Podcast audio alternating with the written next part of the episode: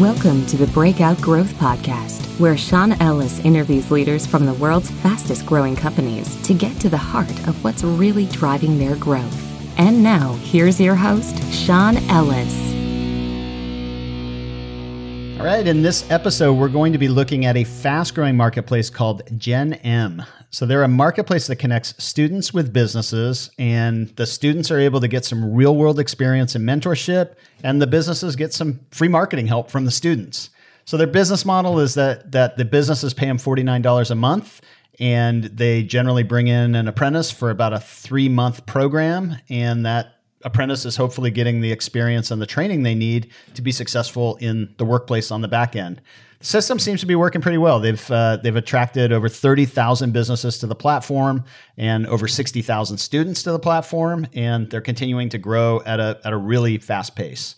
So in this interview, I'm going to be talking to their CEO, Moe Abbas, and really trying to understand what they're doing to drive that breakout growth, or if you know maybe it's just great market conditions and and really that the need is big out there but what my my thinking is that it's probably everything from the market conditions to how they're executing and uh, and just driving improvement across that full growth engine. So we'll dig into all of that try to get a really good understanding of how they're growing and hopefully Moe will get a couple of ideas on how they can be doing even better through through the conversation. So let's get started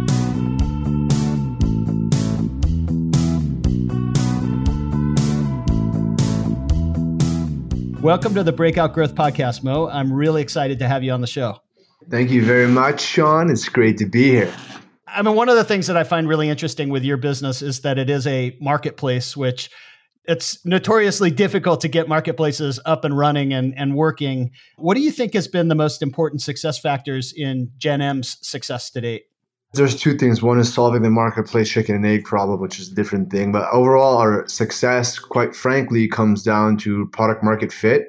It's a very elusive thing. It's very difficult to find. It's like the holy grail of startups. When you do find it, you become a real business. And then you move on to the next phase, which is generally distribution fit. And so for the product market fit, was it something that that you got pretty lucky right out of the gate, or did you have to do a lot of iteration to hone in on it? You always have to do iterations, but honestly, most people would have quit way earlier because it wasn't so obvious and the products were not sticking. And the only reason we stuck through it in the iterations is because I had worked with students myself for over a decade, helping them launch their careers, providing them job training as a small business owner. So I personally knew the value of this myself.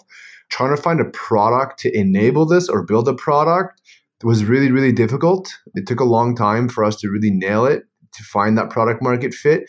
And the only reason we persevered was because we had the unique insight of a decade that that's only found through a decade of experience solving this exact problem peripherally. Did you have a vision in the beginning that was pretty close to where it is now, or did it really, as you understood the market more and tried things, that vision took shape? So we had this vision that small business owners, entrepreneurs essentially, could train students for the job market. That's the whole premise of the company. We built experience based digital apprenticeships off that hypothesis. It's always been the vision of creating this global scale system where anyone could get access to skills, experience, and ultimately jobs the vision's been pretty consistent actually. We've, we've obviously flushed it out and what does that look like in 10 years? You know make it more simple make it more obvious. It's kind of hard to believe sometimes for yourself such a grand vision. Earlier on it was just like hey maybe we can kind of do this. We didn't really understand the true scale it could have. I think earlier we are kind of naive to that. Like this could be a really really big thing that impacts millions of people around the world. And earlier on it was just like seemed kind of like this far fetched, wishy washy thing that could happen. It was the same kind of idea.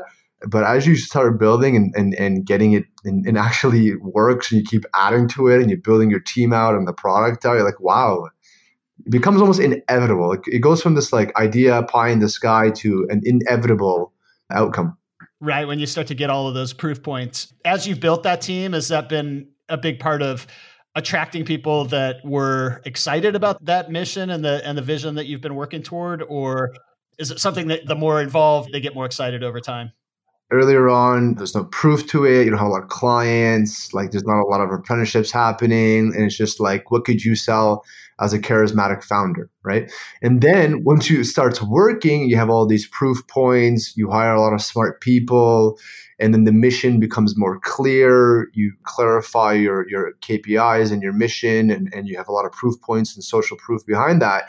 Then you go up to people and you're like well what do you want to do with your life right when you're recruiting? It's like do you want to go build more enterprise saas tools to help people sell software that other people may or may not need or do you want to help change the lives of people around the world providing them skills regardless of the socioeconomic status? Do you want to be part of a legacy company that's just in its infancy, that's going to have a major impact positively in the world?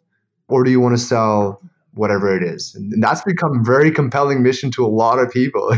yeah, well, I think especially people who are are relatively young coming out of school, idealistic, they really want to be doing something that's uh, meaningful and important. So I, I can see that being a really attractive pitch. Yeah, it is earlier on, very much very young team. But what happens is, you know, as you start building and get these really smart people, then you start attracting maybe one really high level person, which you've managed to do. And that high level person becomes a proof point, more proof points to get even more high level people. And, and the mission is just, it's such a tremendous advantage to a startup to work on something that has a positive impact because I'm telling you, like when you're competing with other companies for recruiting and your mission is very compelling, it just makes it so much easier to attract that best talent. So you just talked about impact. How do you actually know that you're making impact? Is there a metric uh, as a team that you track that gives you insight into the impact you're making? Yeah, absolutely. So for us, if we're making impact, it means that there's an active apprenticeship happening.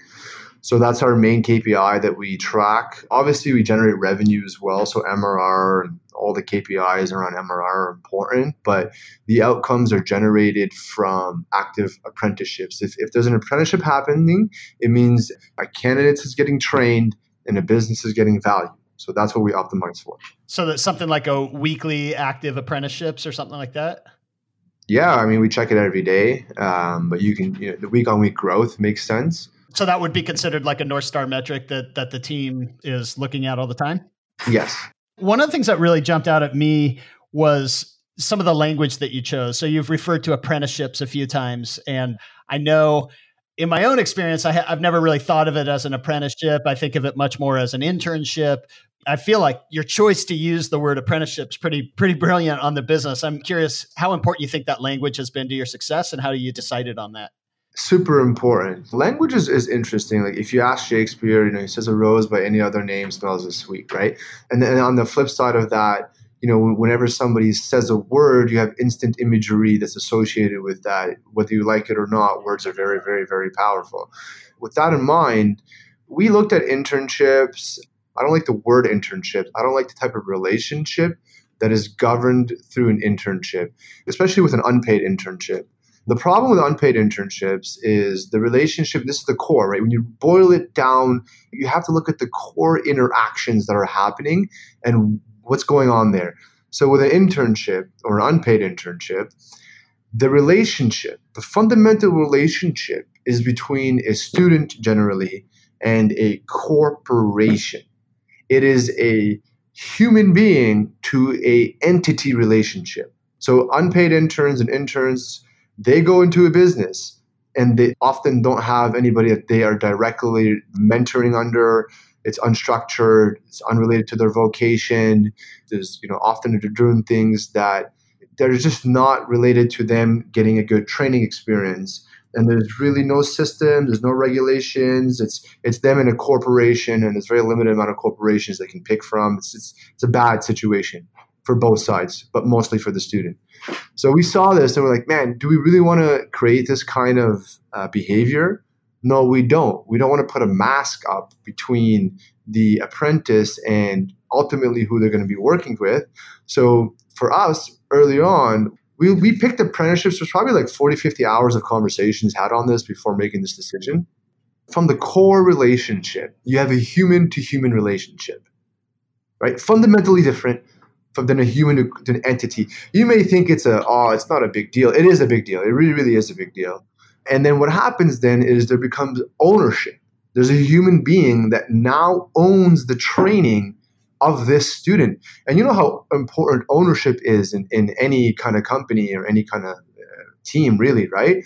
So now I, as an entrepreneur, am responsible for training this person, not my businesses, and I'm busy and they figure it out. I don't know who they report to.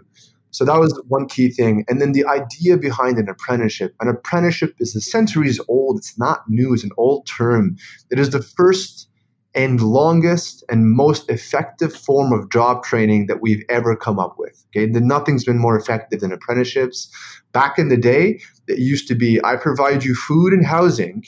You apprentice under me. I don't pay you because I'm giving you food and housing. You learn my craft, then you become a master and you bring on an apprentice. You can go start your family. You can start because now you can charge. So that's why we chose the word apprentice. It's just a lot of history and it's the right kind of relationship and right kind of behavior. Yeah, I love it. And then I thought it was really interesting on the onboarding for a business before they can pay you money that you actually make them commit to some of the things you just talked about there that they that they need to actually be willing to mentor and help and train the student. I thought that was really cool. Yeah, that was really important to us. Ultimately, businesses are, are getting unpaid labor. You can like, you know, make it prettier. They're getting help, really what it is. They're getting help growing their business if you look at the naysayers are going to say it's unpaid labor which you know for us we take that very very seriously we've regulated what is unpaid internships or so totally unregulated we've regulated this. And part of this process is ensuring the businesses that come onto the platform are ready to train an apprentice. And you know there's a lot more than that. Do they have some level of marketing knowledge and experience that they can actually transfer down to the apprentice? Like can they look at the work and provide feedback to that are they willing to provide that feedback right? Are you going to be okay with talking to the apprentice and giving them that one-on-one you know once a week or whatever it may be? Because this isn't about unpaid labor that is not what we're about. Sure, you're going to get the value of the help, but it's a has to be a fair exchange of value. If they help you, you must provide them value back. Mind you, most human beings by law, by the law of reciprocation, this is a human law, you cannot get around this. It's embedded in our behavior, will reciprocate that help and provide the training. But we got to make that very explicit and clear. And that's just one actually of many, many things we do to ensure that the relationship is focused on training. I can feel as we're talking through this the the passion you have for this opportunity and for the business and I think that's such a an important ingredient in building something big and meaningful. Obviously execution is another big part of how you make that happen. So I'm I'm curious how you've built your organization to support growth. I guess the starting point is do you feel like the overall team thinks a lot about growth or is it more just a select few people? No, I mean growth is now cross-functional, cross-departmental. Like our growth team actually needs our engineering team to help them, our design team to help them. I have a student business side growth teams. They uh, switch focuses and help each other depending on which side needs the help. Growth is a function of product. It's a function of, of, of teams. It's a function of dynamic, of what you set as goals for the company. If you are a real startup, a real startup goes very, very quickly, growth being the key word there. So you have to build the organization to blitz scale. How has that organization evolved over time? I mean, early on, it was me and my co-founders, and we could build anything ourselves, right? To, you know, like it was just a small team.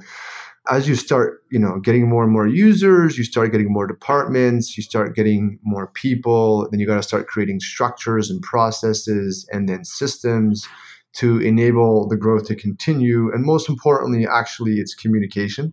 So it's aligning the right goals and ensuring that everybody that's communicated across the board. And then from there, you just hire the smartest people. You the, not the smartest, but the best people you can. One of the things I, I noticed is that you actually have some people on your team from Shopify, which makes sense because especially when you're not in Silicon Valley, it's hard to find people who've been on a high growth journey. So it's it's really helpful to have Shopify as a as a local company with you there. How else have you been able to kind of develop the skills? Generally, you want to hire people who have the skills. Uh, usually, in some situations, you'll hire very high potential people that can learn very quickly. I don't mean you hire for experience. You, you generally hire very intelligent people who could grow and learn whatever it is you need them to learn very quickly, but they do have experience in marketing, right? So like they don't have to be super proficient in one like one area of marketing and they put them in a box. They need to have an understanding of how marketing works per se uh, in great detail. And usually, those people you can put them on any kind of distribution channel and they'll figure it out because they have the baseline skill of understanding how the customer thinks from a marketing perspective. And that just takes too long to train, frankly. Like a smart person can learn how to launch an affiliate program fairly quickly, but they can't learn how to market effectively very quickly. That baseline knowledge is just too big of a learning curve. The specific knowledge could be learned very quickly, though. So you said that you have a growth team. How do they fit in with the broader organization? Are, so do you have like a, a separate marketing team and a growth team, or do they sit inside the product team? What's sort of the structure there? Yeah, so I have a student side growth team and a business side growth team, and they both operate independently. Like they have their own OKRs they need to achieve. Uh, we use OKRs as a business as a whole. Uh, their objective and key results. It's a really good framework. Uh, it takes a while to implement. It's very valuable long term. So they have their own OKRs. Uh, they sit beside each other. They collaborate with each other because you know if, if you have a marketer on the business and student side that are doing a similar function, they can share knowledge about what works and doesn't work. So there's a lot of knowledge transfer. I put people within eight meters of each other each team is within eight meters of each other, each function. Uh, we're an open office. You can literally walk not even walk. You can poke your head up even and talk to the engineering team or the customer success team or anybody on the marketing team. That's just how it's laid out right now. As it gets bigger, it gets a little trickier to do that. Where you sit people, as, as silly as it may sound, is probably one of the most important decisions you can make as to how people collaborate with each other. And that's what you want. You want cross departmental collaboration. Yeah, that's one of the things that I feel like that you give up with remote teams, for example. So that's you, you really have to take advantage of having having everybody in the office. That make that makes a lot of sense. You've kind of gone back and forth between calling it a, a marketing team and a, and a, growth team. Do you kind of distinguish any difference in, in your mind? No, I don't. It's a group of people responsible for growing the business. Exactly right. So you can call them growth team, call them marketing teams. It's pretty much the same. I don't really know the differences between the two. I, at least in my eyes, marketing's job is to grow the organization. I definitely think it should be. I think uh, a lot of times marketing has been more about channels and brand and and sort of the external stuff where a lot of the growth levers they're kind of deeper in product are controlled by a product team and so maybe when we become a much bigger organization you can separate the two into like a more refined type of structure I think that's a long way away from from where we are today. I'm personally much more about what are people doing and what are they trying to achieve as opposed to what do you call them. You've got everyone organized in a really effective way on on the kind of supply and demand side of the marketplace and I guess maybe it's not supply and demand. It's the the businesses and the students. I'm not sure which one's supply. No, supply, supply and demand. Yeah, it's kind of hard to figure out. I would actually consider the businesses supply and the students demand. Other people may say no, businesses are paying, so they're the demand. But like businesses are the ones that are training. They're like the hosts in Airbnb, right? Who also actually pay a percentage. So in my eyes, they're the supply, and this, and then the apprentices are the uh, the demand. So let's look at the overall growth engine now and knowing that you've got different parts of the organizations that, that, that layer across this growth engine. On the acquisition side, how do most people discover GenM now? On the business side, it's, it's pretty refined, pretty simple too. There's three significant channels. Uh, like most businesses, there's a few channels that work really well. Referrals do really well for us. So we have a strong referral campaign. Uh, we're updating that right now, actually, as we speak. We keep iterating that, making it more and more refined and better. Is that the affiliate program? It's a little different than the affiliate program, but they're very much so. Referrals is like internal members referring other members. They don't really do this like it's not it's not their job. It's not they don't put a lot of like they're doing it ultimately to gain lifetime free access or a small monetary reward. Affiliates are like professional marketers usually who have systems in place to market other brands. This is what their business model is predicated off of. Some members of GenM can become affiliates. So usually referrals are smaller time people, affiliates are, are bigger time people. So that's how I, I look at two functions. Uh, and, they're, and they're different from each other too. Um, affiliates can be external, totally external. Referrals all come from within GenM. And then the other one is ads. So we do we do ads, we do Facebook ads. We're trying a few different ad platforms right now as well. They work well, but I, I'm not a huge fan of ads. They do work well. It's not something you want to do forever per se. They do work, right? So it's it's a way of you can, you know, ultimately it's about talking to your audience and ad platforms know how to aggregate audiences and they charge you to talk to them. So it's just a matter of whether you can get good unit economics on them. And the ad platform's job is to make the unit economics as bad as they possibly can for you, but just good enough that you could keep paying them. Uh-huh. so, keep you addicted and make as much money in the meantime. exactly, pretty much. That's the three. So it's referrals, affiliates, and ads and we do we do partnerships so partnerships and sponsorships as well. I, guess you can count that as a third they're a, a, component of that. So we'll partner with like you know whether social media examiner or whatever it may be. Uh, seo you know we do get found organically quite a bit uh, now. It's growing as well. We don't do any pr we don't do any kind of noise you know banging of the drums yet. Not something we put a lot of effort on. We chose to really do much more direct talking to customers rather than you know carpet bombing.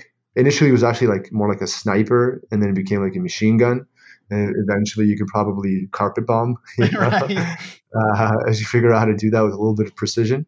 What would be an example of a type of keyword that would be helpful for you? Marketing help on the business side.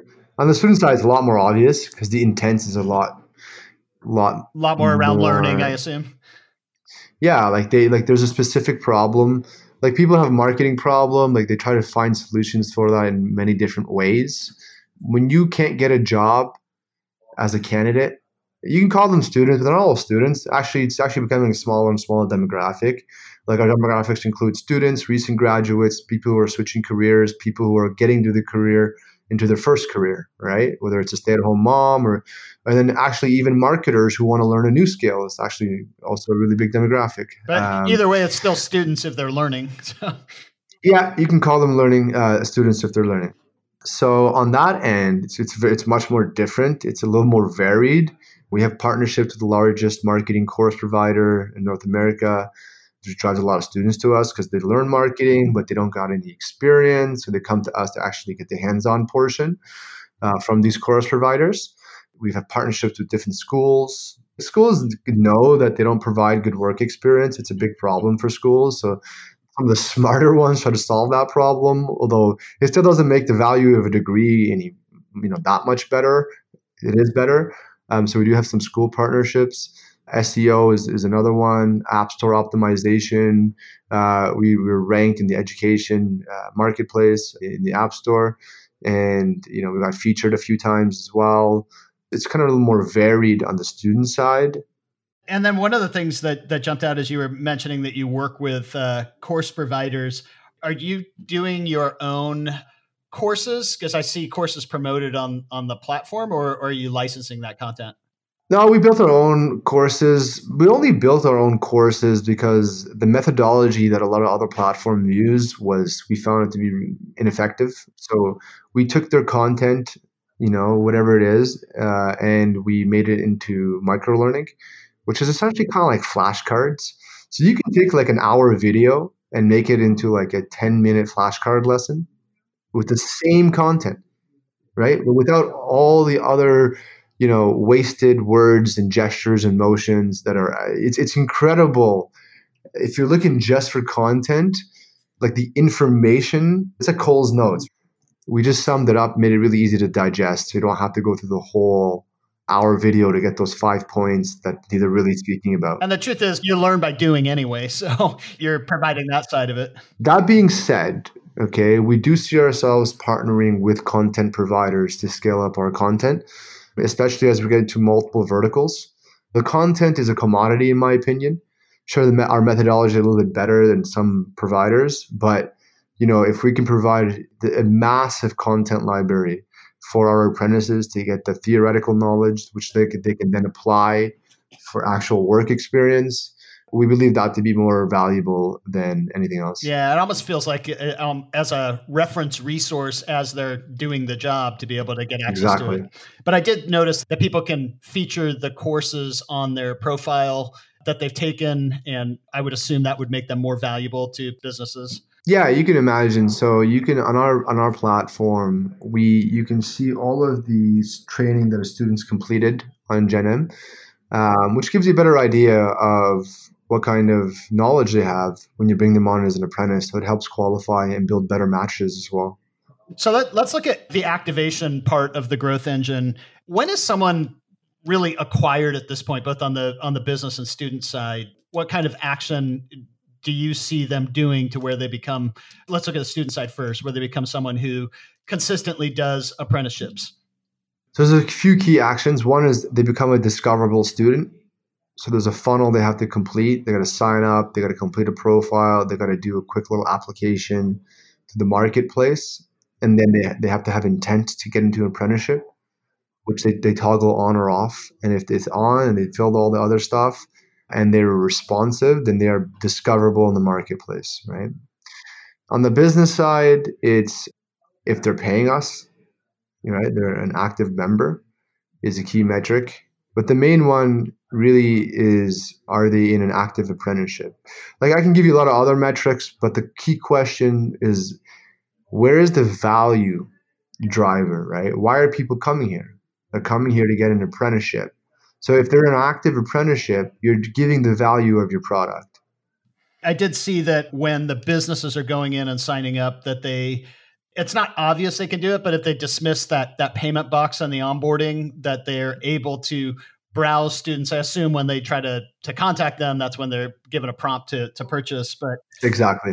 And then I also saw that with that flow, that there's prompts to contact. Uh, I don't remember what you called it there, but book a call or something. Uh, uh, yeah, yeah, with our onboarding team do you find that a lot of the new businesses have to go through that that touch process or or are the majority of them able to to get theirs through just the normal uh, e-commerce flow I mean, early on, it was you had to go through an onboarding specialist because our product was not developed to the point where you'd understand how to use it that well, right? So you had to talk to somebody.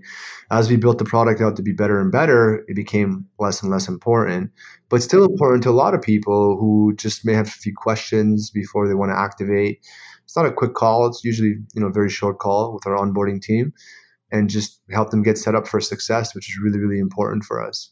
And notice you do collect the phone number in the flow. Do you do any outbound to them once you've collected that phone number? Here's the thing with that onboarding flow. It is constantly, and I mean almost every single day being changed, right? We literally have tests being run. Like there's a, we're having a test right now where we're going to remove the phone number because it's an, an additional friction point. There's another test where they're not even going to get to go into the marketplace. They're going to have to pay before they become members and they'll see a video of the product before. That's a whole other test, right? So we don't know what is the best way of getting an active member, a good active member, right? One who enters into an apprenticeship. We don't know. We have ideas that work to different degrees to answer your first point about the phone number, we we don't necessarily use that to engage them in becoming a member, although that's probably a good idea. We use it to get them to engage with the product, download the app, etc. But that's a great point. Maybe I'll, I'll mention that to the marketing team. I think the important part is what you just touched on is that you're constantly testing. And so ideas can kind of come from anywhere it's through that testing that you learn what works better and and constantly trying to improve your your sign up to number of businesses who who hire apprentices and and on the other side the number of students who sign up who actually become apprentices. And and all of that testing is is how you keep driving the improvement. So it sounds like you're doing great with that. And, and i'm not not surprised given your overall growth numbers that that testing is a big part of how you've gotten there. Before we kind of go into the process on on how you run that testing, I wanted to look a little bit on the revenue side. I saw that right now you charge about $50 per month for businesses. Students don't pay, but they're they're paying with their time, as you said. Uh, it's a fair exchange there. How did you arrive at the business model where where the businesses are paying a subscription fee and it's free for the students? For the students, we actually started from first principles asking ourselves is it possible to create a free education system. And we ended up focusing on job training you know which is the main main reason why a lot of people go to school. We asked ourselves what's really involved in it right? There's a content there's the teaching aspect there's a certification aspect and there's the you know the social proof that you have this kind of knowledge that can be employable right? So when we were looking and picking at the price point it was really hard to make it free. It really, really was. We, you know, we, we raked our heads for a long time. How do you really make it free for the students, right? We actually charged students in the past and we didn't like it. It just it didn't sit well with us. And it took a while to figure out how do you like align incentives properly between businesses and students to make it free for them. And ultimately, it was this exchange of value where they can trade skills for help we said that you know these students i like we know they're volunteer like we, we took on a whole bunch ourselves. They have time. They all love learning. Like they will they like nobody pays you to go to school. You go to school for four years of your life. Nobody pays you yeah, well, right? and in the United States, you pay a hell of a lot to go to school. As my as my daughter's going to college now, I when I get that bill, I know it. exactly. So it costs a lot of money, it takes a lot of time, and there's no guarantee of a job. It's got terrible outcomes for a lot of people, uh, depending what you take and where you go. So you look at this, and you're like, man. So people are willing to volunteer time for training. This is what they do in school. This is not new. So we knew that they, they are willing to do this. It's something, and we also had our own experience, of course, right? Uh, and then on the business side, it was like, huh, we actually try different price points. And I'm not saying $49 is the best price point, okay? There's a reason why we leave it for now. But we did try $249. And you know what happened? The relationship changed it turned into an employee employer type of relationship and the business was like man i'm paying a lot of money. I'm an entrepreneur. This is a lot of money to me. It's, it's i better get my money's worth. It's still not that much right compared yeah. to what we pay on wages but these are entrepreneurs. They're not like you know big companies. Uh, they're small businesses. They're startups usually. For them $249 a month is a lot of money. And they were like you know i better get my deliverables on that. And I'm like wait a second. That changes the incentives right? Yeah, I totally get that. That makes a ton of sense. And then you made it free. And then we tried free. And then what happened then is the businesses didn't care. They were just like, yeah, it's free. Yeah, maybe no. No skin in the game. no skin in the game. It was just like, whatever. Maybe I'll mentor if I feel like it. And like, it just wasn't, again, the incentives were not aligned. And then we went to uh, $49 a month. We actually tried $79 and $99. So we know we could actually increase the price point without any change in the uh, marketplace dynamics. And the reason we don't do that right now, because we're not optimizing for revenue. It's not at all what we're optimizing for. We ended up selling at $49. We felt that was low enough that anybody would try it as an entrepreneur, but not so low that they wouldn't care about it. It was just kind of the sweet spot. And I think we can go all the way up to $79 and, and still be okay in that. That price point made it even attractive for me as I went through it and thought, gosh, this I have a lot to offer a an apprentice in terms of skill transfer, and I'm sure I could use some help. And I, I agree, up to 79, that also makes sense. And then when you get into the several hundreds of dollars, the dynamic would would change to where you have to get your money's worth, and it's less about helping through, through training. Cool. So then you talked about on the activation side of things that you've done a lot of testing to drive that improvement. I assume on the for this revenue, it's a little harder to do that in kind of a scientific way. It's more gut to to some degree, and and maybe a bit of testing and and honing in on it.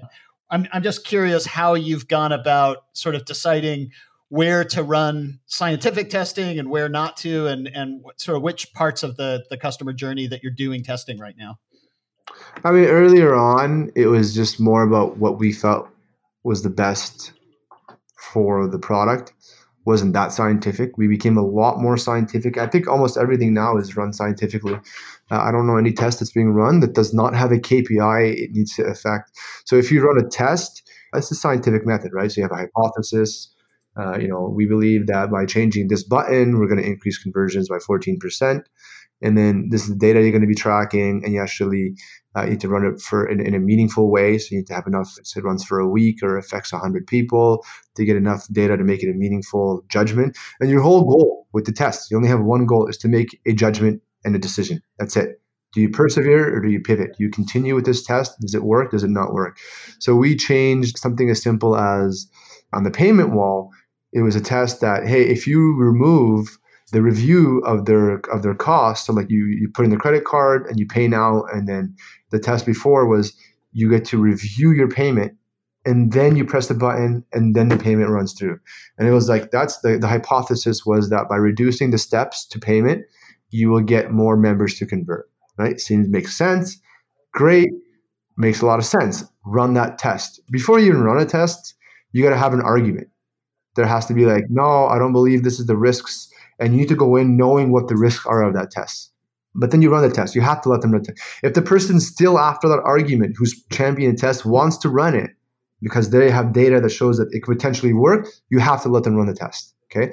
If it's a really expensive test, you got to figure out how to run an MVP version. Okay. But I'll give you go back to that example. So we removed the confirmation page on the payment and it actually decreased conversions which really shocked us because we thought it would increase conversions. So within one week, we let that run for one week and we reverted it back to the way it was. Okay, that was a failed test. So when you are running these tests, you know, you really need to figure out what is the simplest way of running this test. Do I really want to spend? And I, I see this all the time, and we used to run this risk, and not anymore, frankly, because we just nobody has the bandwidth. So we always try to figure out an easy way of running tests. But you can't be doing like an en- a week of engineering work to run a, a simple test where you know maybe instead of changing the whole modal of a paywall, you just change the, the content of it and leave the modal and, and see what that looks like. And another thing we used to do, which was a mistake, is we changed like four or five things at the same time. And it was really hard to figure out what was actually the cause of the results. It was really, really hard. So now we're a little more deliberate in like, okay, we got to change this one thing, run the test. If we change multiple things, like we know there's a risk involved in that. Sometimes we do it. Although I like to think that you know you're right a lot of the time. Like, who would have thought that removing the review would decrease conversions? I would have put money on that. I think, nah, it makes total sense, right? Exactly. Exactly. That, that's why you test it. If it was obvious, you wouldn't even need to test it. We actually, in a company that I worked at in the 90s, we used to run 20 banner tests every single day. We would go to lunch, and everyone on the team would make a bet of the order that the banners would perform.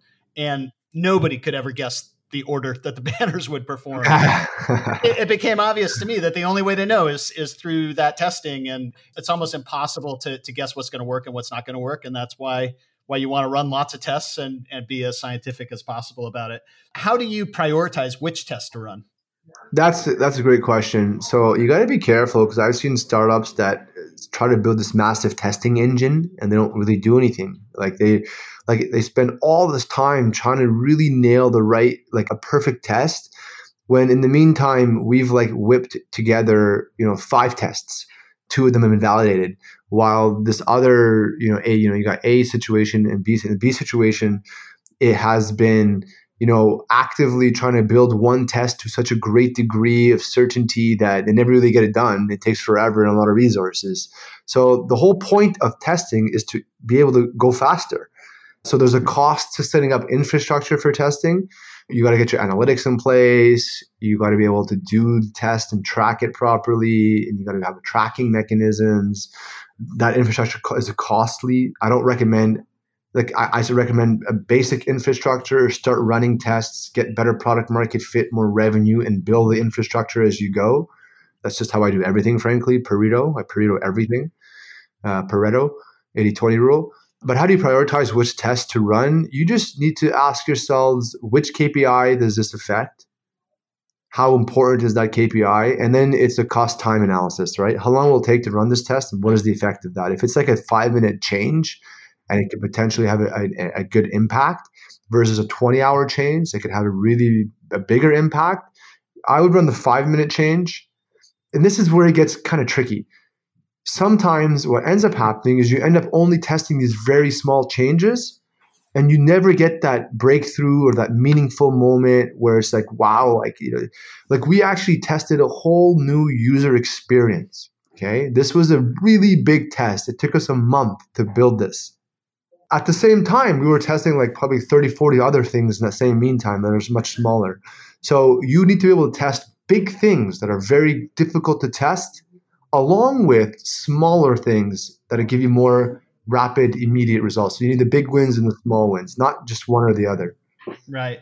No, and and so who makes that decision for you guys? Is it are you are you the one who's kind of making the final decisions around that, or do you have? God no, no, no way. Yeah, there's no chance. Um, you hire smart people to, to figure that out. So team leads would make those to make those decisions. So anybody on a team can decide what test they want to run actually anybody can run their own tests frankly it's only when you start requiring resources from other teams where that person who's helping you that's where it gets a little tricky it's like you know if i'm helping you and i'm helping this person which one's the higher priority test that usually requires some conversations but usually you have company priorities and it becomes obvious which one should trump based on the company priorities. Like right now, business side growth is the priority, right? Last month it was churn.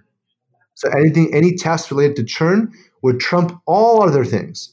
Right now, any test related to business side growth, any resource allocation, frankly, outside of uh, core OKRs, will get prioritized to business side growth. That's actually w- one place where I think a growth lead can be pretty helpful. Is is kind of looking at the entire picture of all of that and keeping the team focused on what those high priority areas are that you're that you're talking about and then just really leading that discussion and conversation because so many of those other team leads are responsible for a particular KPI it's it's hard for for kind of individual team leads to to make those decisions we're getting close to, to wrapping up here, Moe, but I wanted to first say congratulations on all the success that you've had. It's not surprising. I, I agree, product market fits huge in in any successful situation you can't get there without product market fit but it sounds like your your passion the passion that i'm sure you have on the rest of the team and how you're executing and that that constant learning and iteration has been really critical for for the success of the business so i wanted to end with just one last question of what do you feel like has been the most important learning that you've gotten that maybe about growth now versus a year ago what's what's the one most important thing that you that you know now trust the process, but check it every step of the way. Awesome. Yeah, I love it. I'll, I'll give you the closest analogy is going to the gym.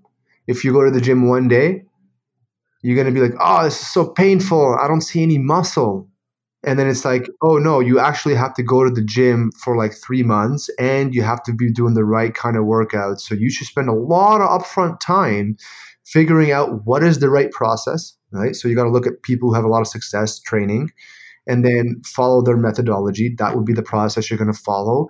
And then trust that it's going to work, but measure every step of the way because you should be able to see along the way, maybe not immediately, but somewhere along the way, progress.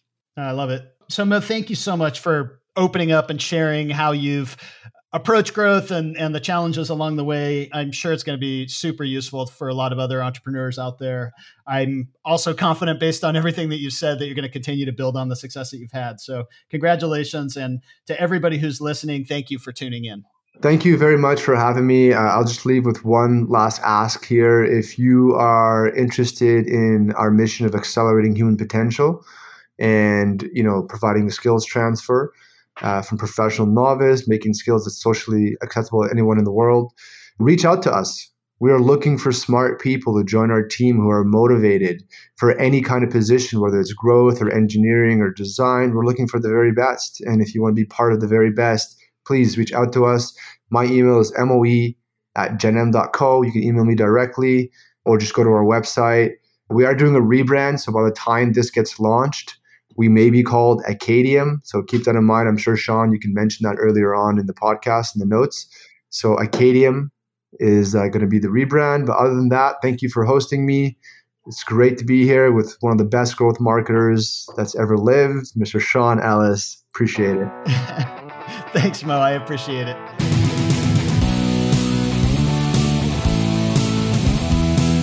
Thanks for listening to the Breakout Growth Podcast. Please take a moment to leave us a review on your favorite podcast platform. And while you're at it, subscribe so you never miss a show. Until next week.